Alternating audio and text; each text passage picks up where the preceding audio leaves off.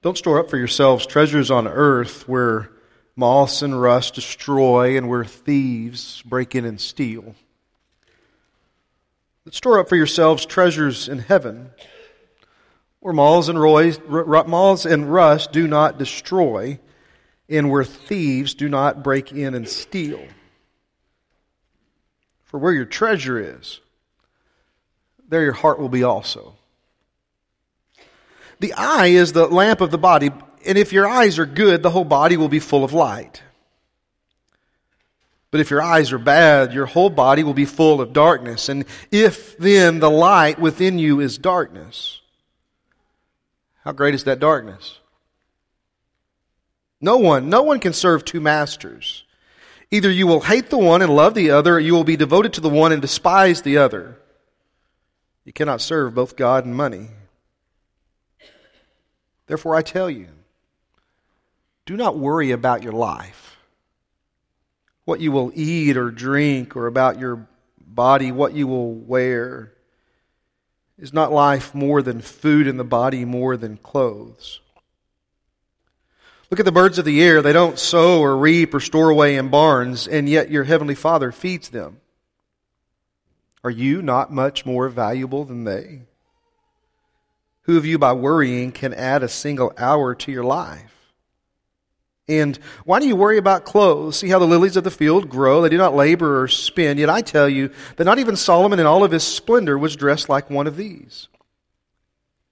If this then is how God clothes the grass of the field, which is here today and tomorrow is thrown into the fire, will he not much more clothe you, O you of little faith? So don't worry, saying, what shall we eat, or what shall we drink, or what shall we wear? For the pagans run after these things. And your heavenly Father, he knows that you need them. But seek first his kingdom and his righteousness, and all these things will be given to you as well. Therefore, do not worry about tomorrow. For tomorrow, it'll worry about itself. Each day has enough trouble of its own. Let's pray together.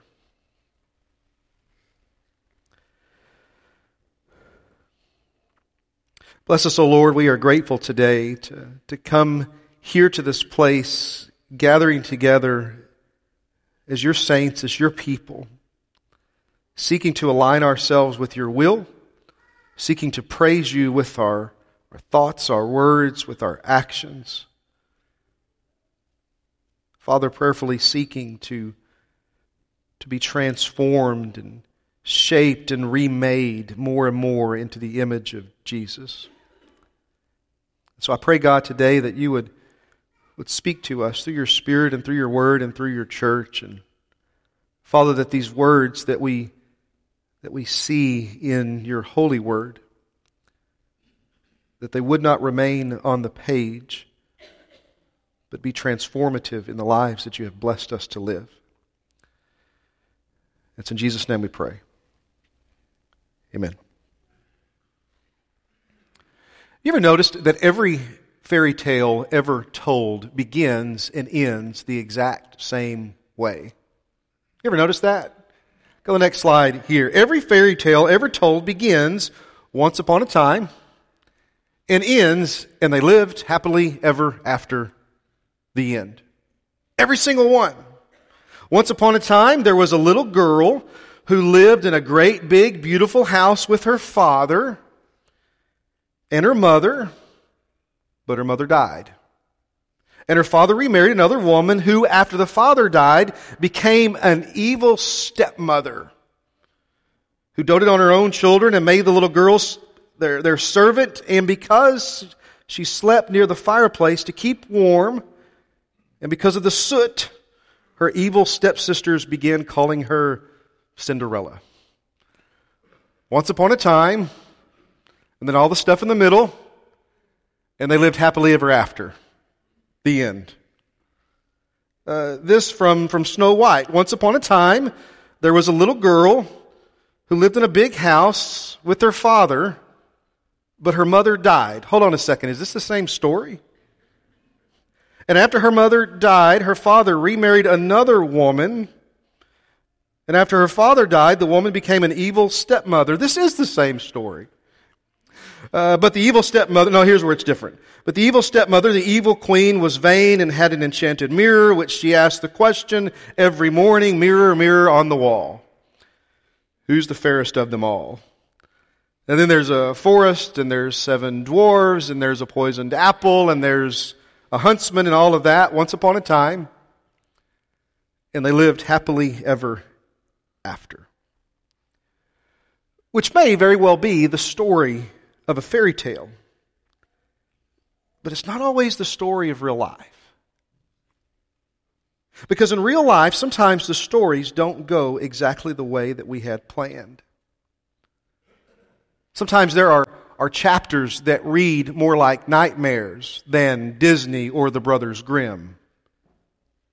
Maybe it's the, the dream of, of fame or success or, or wealth. And maybe not even in a self-serving way. Financial security, that would be nice.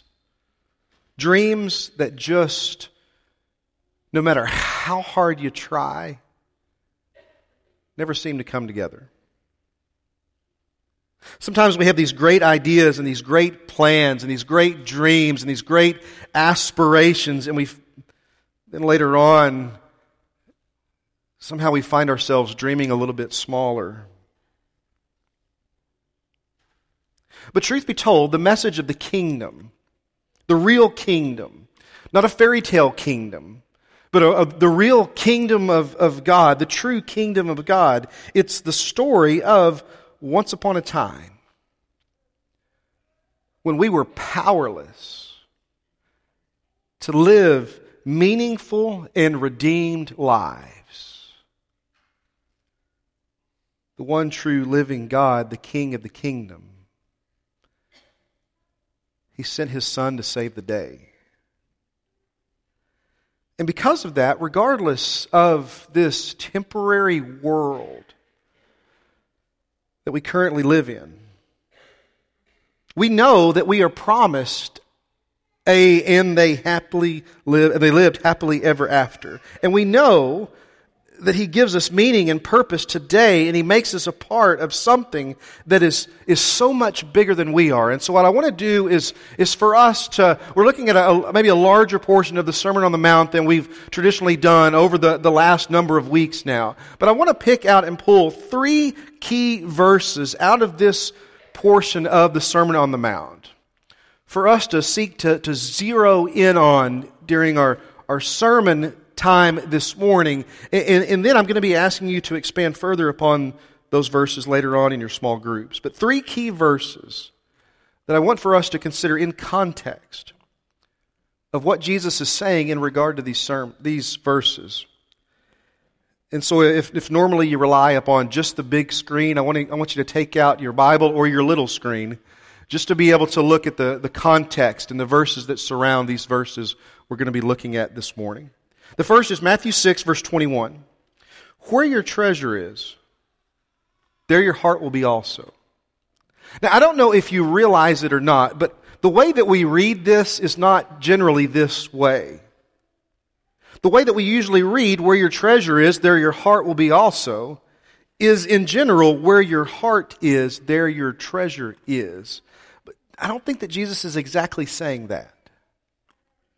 Where your treasure is, there your heart will be also. Jesus is moving from what we looked at last week in regard to being faithful to what God has entrusted to us and not seeking identity, affirmation outside of the kingdom. That if we're seeking identity in anything else, it all pales in comparison with the kingdom. That our value, our worth, our purpose, our affirmation, our validation, all is found All are found in kingdom living. And so then He naturally progresses from that toward treasure in heaven. And He says to us, don't get caught up in the temporary. Look at the context Don't store up treasures that decay. Don't invest in the temporary. Why get caught up in keeping up with the Joneses? No offense to any Joneses out there. Why spend all of this time and all of this energy and all of this effort like a hamster in an ever-spinning hamster wheel while being wore smack dab out and at times feeling like you're getting absolutely nowhere? Don't spend all of your time trying to create a way of life for yourself or even for your family, trying to create a way of, of life and investing all of your time in how you're providing that particular way of life and not spending any time with those that you're creating the way of life for. Maybe it's even something else. Maybe you're convinced that somehow in investing in, in things that maybe even by themselves are not bad. Investing into a in, investing into your child who you are just convinced is going to, to be a professional baseball player one day. And so if you can just get them to, to be on the right team and have the right coach and make the right plays, then it'll all come together. I read a statistic recently that the odds of a person playing at a professional level in sports is zero point zero three, three one hundredths of a percent. So the odds of your child, and there's nothing wrong with sports, but the odds of a person playing sports at a professional level is Three one hundredths of one percent. The odds of our children one day standing before God, the odds are a lot better than that. They're right at one hundred percent, believe it or not. Don't invest in the temporary. Invest in the kingdom. Don't miss, don't miss the eternal when here in this temporary state. Invest in the kingdom. It's got the greatest and the surest return for the investment. And then he says that the eyes are the, the lamp of the body, and, and the eyes are either good or bad. They're either full of light or they're full of darkness. If the light then within you is darkness, how great is that darkness? What's he talking about? He's talking about, about perspective, spiritual perspective. Spiritual insight. How do you view the world? How do you view situations? How do you view yourself? How do you view others? How do you view God? All within this context of how do you view your wealth? He's not saying don't plan for retirement, right? I mean, there are plenty of, of, of verses that speak to being good stewards. And I think that's why, that's why there's this break with verse twenty-four where he says you can't serve two masters. It just can't be done. If we're to be subjects of the kingdom, then every corner of life must be submitted to the King of the kingdom. Henry Nouwen, in his book, Show Me the Way, he writes this. Really, it's a prayer. It says, Lord, I am so divided. I truly want to follow you, but I also want to follow my own desires. I want to lend an ear to the voices that speak about prestige, success, human respect, pleasure, power, and influence. And then he writes this, Lord, help me to become deaf to these voices and become more attentive to your voice, which calls me to choose the narrow road to life. Second verse, look at the context. Matthew six, verse twenty-seven. Who of you by worrying can add a single hour to your life? worrying about what you will eat or drink or, or, or wear. It's, it's the godless that do that, not the godly. Look at the birds of the air. Look at the flowers of the, of the field. I personally think that Jesus is preaching the Sermon on the Mount during the springtime. And as he does, creation provides the best analogies, the best illustrations for him. Look at the birds, he says. Look at the flowers. Not even Solomon, with all of his, his wealth, still building upon that idea, not even Solomon, with all of his wealth, could pull this off. And if that is how God clothes the grass of the field, which is here today, and then tomorrow is thrown into the fire, it's so very temporary. Do you not think that God is going to take care of you? And then this indictment, oh, you of little faith? Come on. Trust God. You believe that God is God, right? You believe that God has created and sustained everything. You believe that God is the one that, that speaks life into existence. You, you believe that God is the, is the true God, the one true living God of, of heaven and earth, don't you? You believe that God has saved and redeemed you this side of the cross and resurrection. Come on. Do you trust God to be God? And within this, within all of that, that framework, he addresses the cruel taskmaster of worry. Don't worry. He talks about some things that we might think are, are superficial. But ultimately, it's the question of, can you trust God? Can you trust God? Good. If you can, then don't worry. God's got you. God's got this. Maybe that's something that, that you need to hear this morning. Whatever this is for you, God's got this. You can trust God. So often, God, he swoops in and he saves the day. At the last moment, he acts in ways that we would, we would never expect, or he teaches us things that we would never otherwise learn. Hard as those lessons may be. And so trust him. Trust him. The Apostle Peter writes this, First Peter chapter five, verse seven, cast your anxiety on him because he cares for you. Now the, the, the, the greater context around, go to the next slide there. The greater context of that verse is, humble yourselves before the Lord and he will lift you up. And be self-controlled and alert. Your enemy prowls around like a roaring lion, seeking anyone, someone to devour.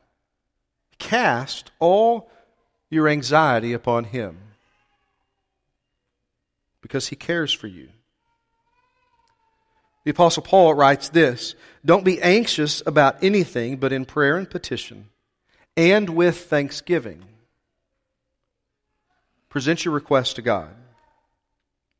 That, of course, within the context of rejoice in the Lord always, and in case you missed it, I'll say it again, rejoice. Let your gentleness be evident to all. The Lord is near. Do not be anxious about anything, but in every situation, by prayer and petition, with thanksgiving, present your request to God. But it seems The Apostle Paul, the Apostle Paul says, don't be anxious, trust God, right? Is that what you read in that? Paul is saying, don't be anxious, trust God, present your concerns, because, I don't know, I think we're more comfortable with the word concern.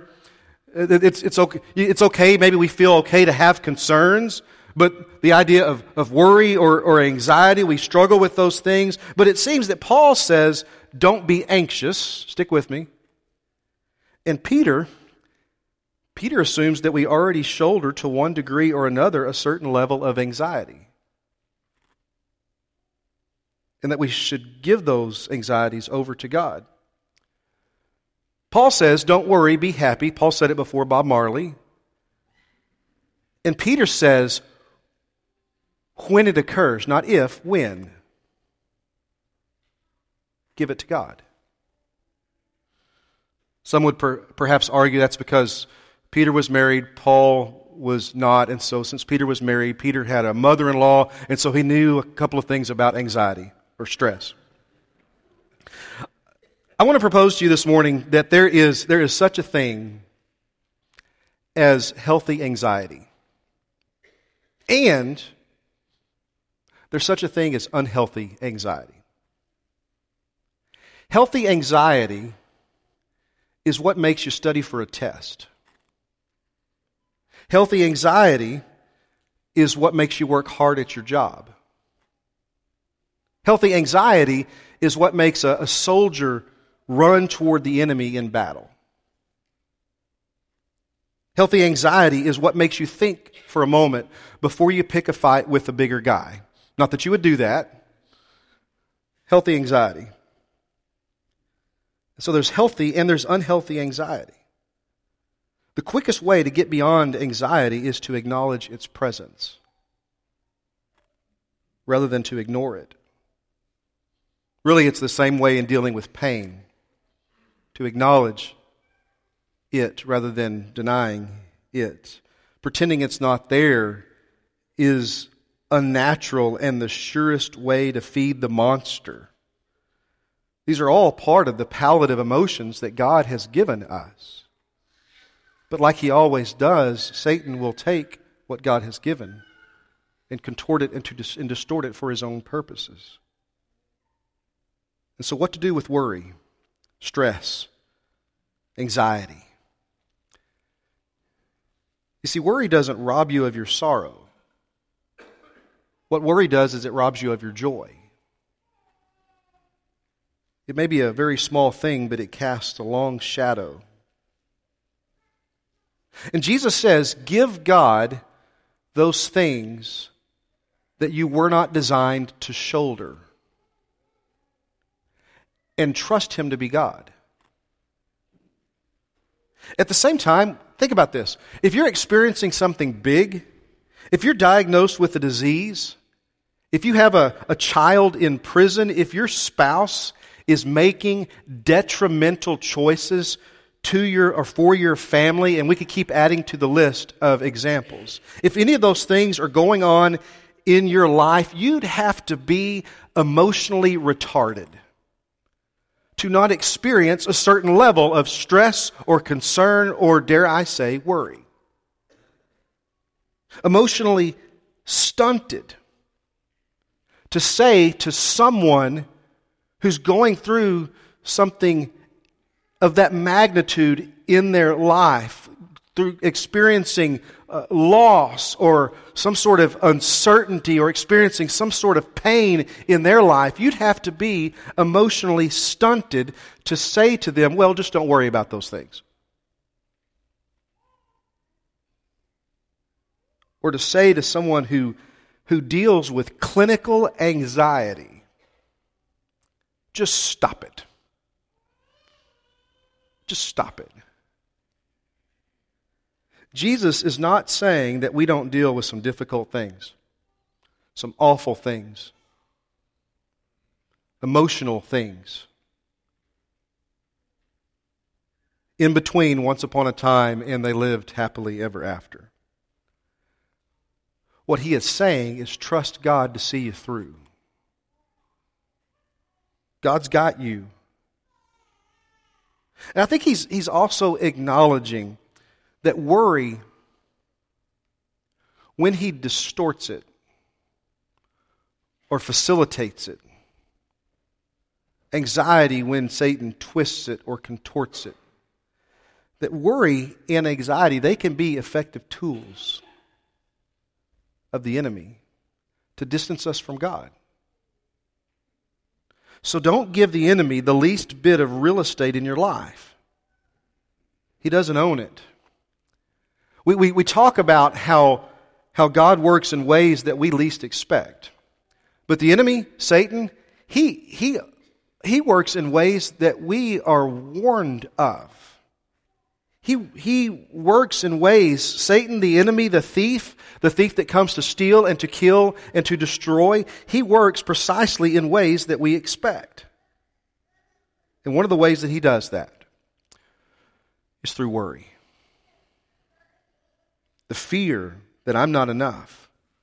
The fear that God's not enough. Or worse yet, the fear that I'm not enough to God.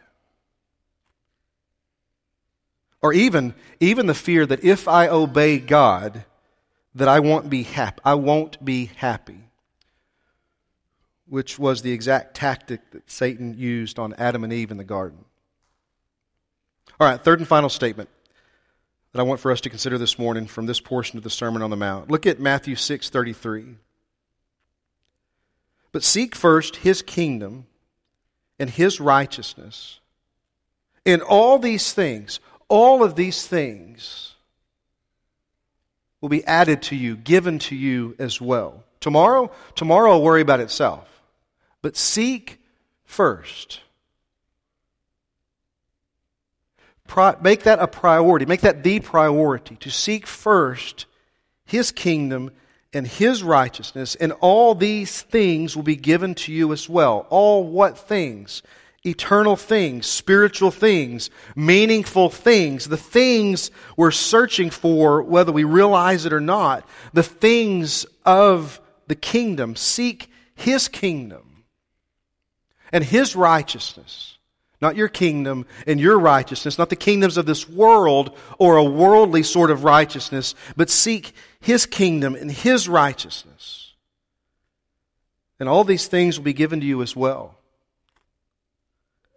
When your feet hit the floor in the morning, his kingdom and his righteousness. When your head hits the pillow at night, his kingdom and his righteousness. When you're doing what you do during the day, his kingdom and his righteousness. When you're prioritizing who you want to be, his kingdom and his righteousness. When you're simplifying your life, determining what matters and what doesn't, and when refocusing upon the things that are eternal rather than the things that are temporary, his kingdom and his righteousness. Seek first his kingdom and his righteousness, and all these things will be given to you as well. And it seems that the question that Jesus asks in that statement of seeking first his kingdom and his righteousness is, when are we going to get serious about our faith? What are you waiting for in drawing a line in the sand and saying, I'm not going to give the world, I'm not going to give the enemy another inch of my life? I went and, and visited my, my youngest brother yesterday. I've shared with you before, my, my youngest brother's in prison. And he's up in, in Bonham, in a prison unit in, in Bonham, Texas, uh, right now, so just about an hour away. And there in the unit that he is in, you uh, you walk in, you know, through, there's two, you know, two sets of gates, and there's chain link, and there's concertina, and and the inner gate's electrified, and you walk through these two gates, and and you don't really pay attention, but there's actually there's signs going in. Don't, you know, don't bring in cash. And I'm like, well, I haven't had cash in my wallet since nineteen ninety-five. But this sort of this sort of thing. And then there's signs going out, but you really don't see them until you come out. And as you're coming out, on the on the back of the electrified fence, there is this great big six foot square red sign. It's a red sign with white letters. And the sign reads, it's the only sign on that gate, and the sign reads, no hostages will be taken past this point. And so if you've made it that far, good on you, but no hostages are going to be taken past, past this point. There's a line that's drawn. When are we, each and every one of us, going to draw a line in the sand and say, no more to this temporary world, and take the kingdom seriously? I cannot help but think, I know it to be true, that in an audience, in an audience of this size, there's got to be somebody on the fence, no pun intended, but on the fence in regard to your faith.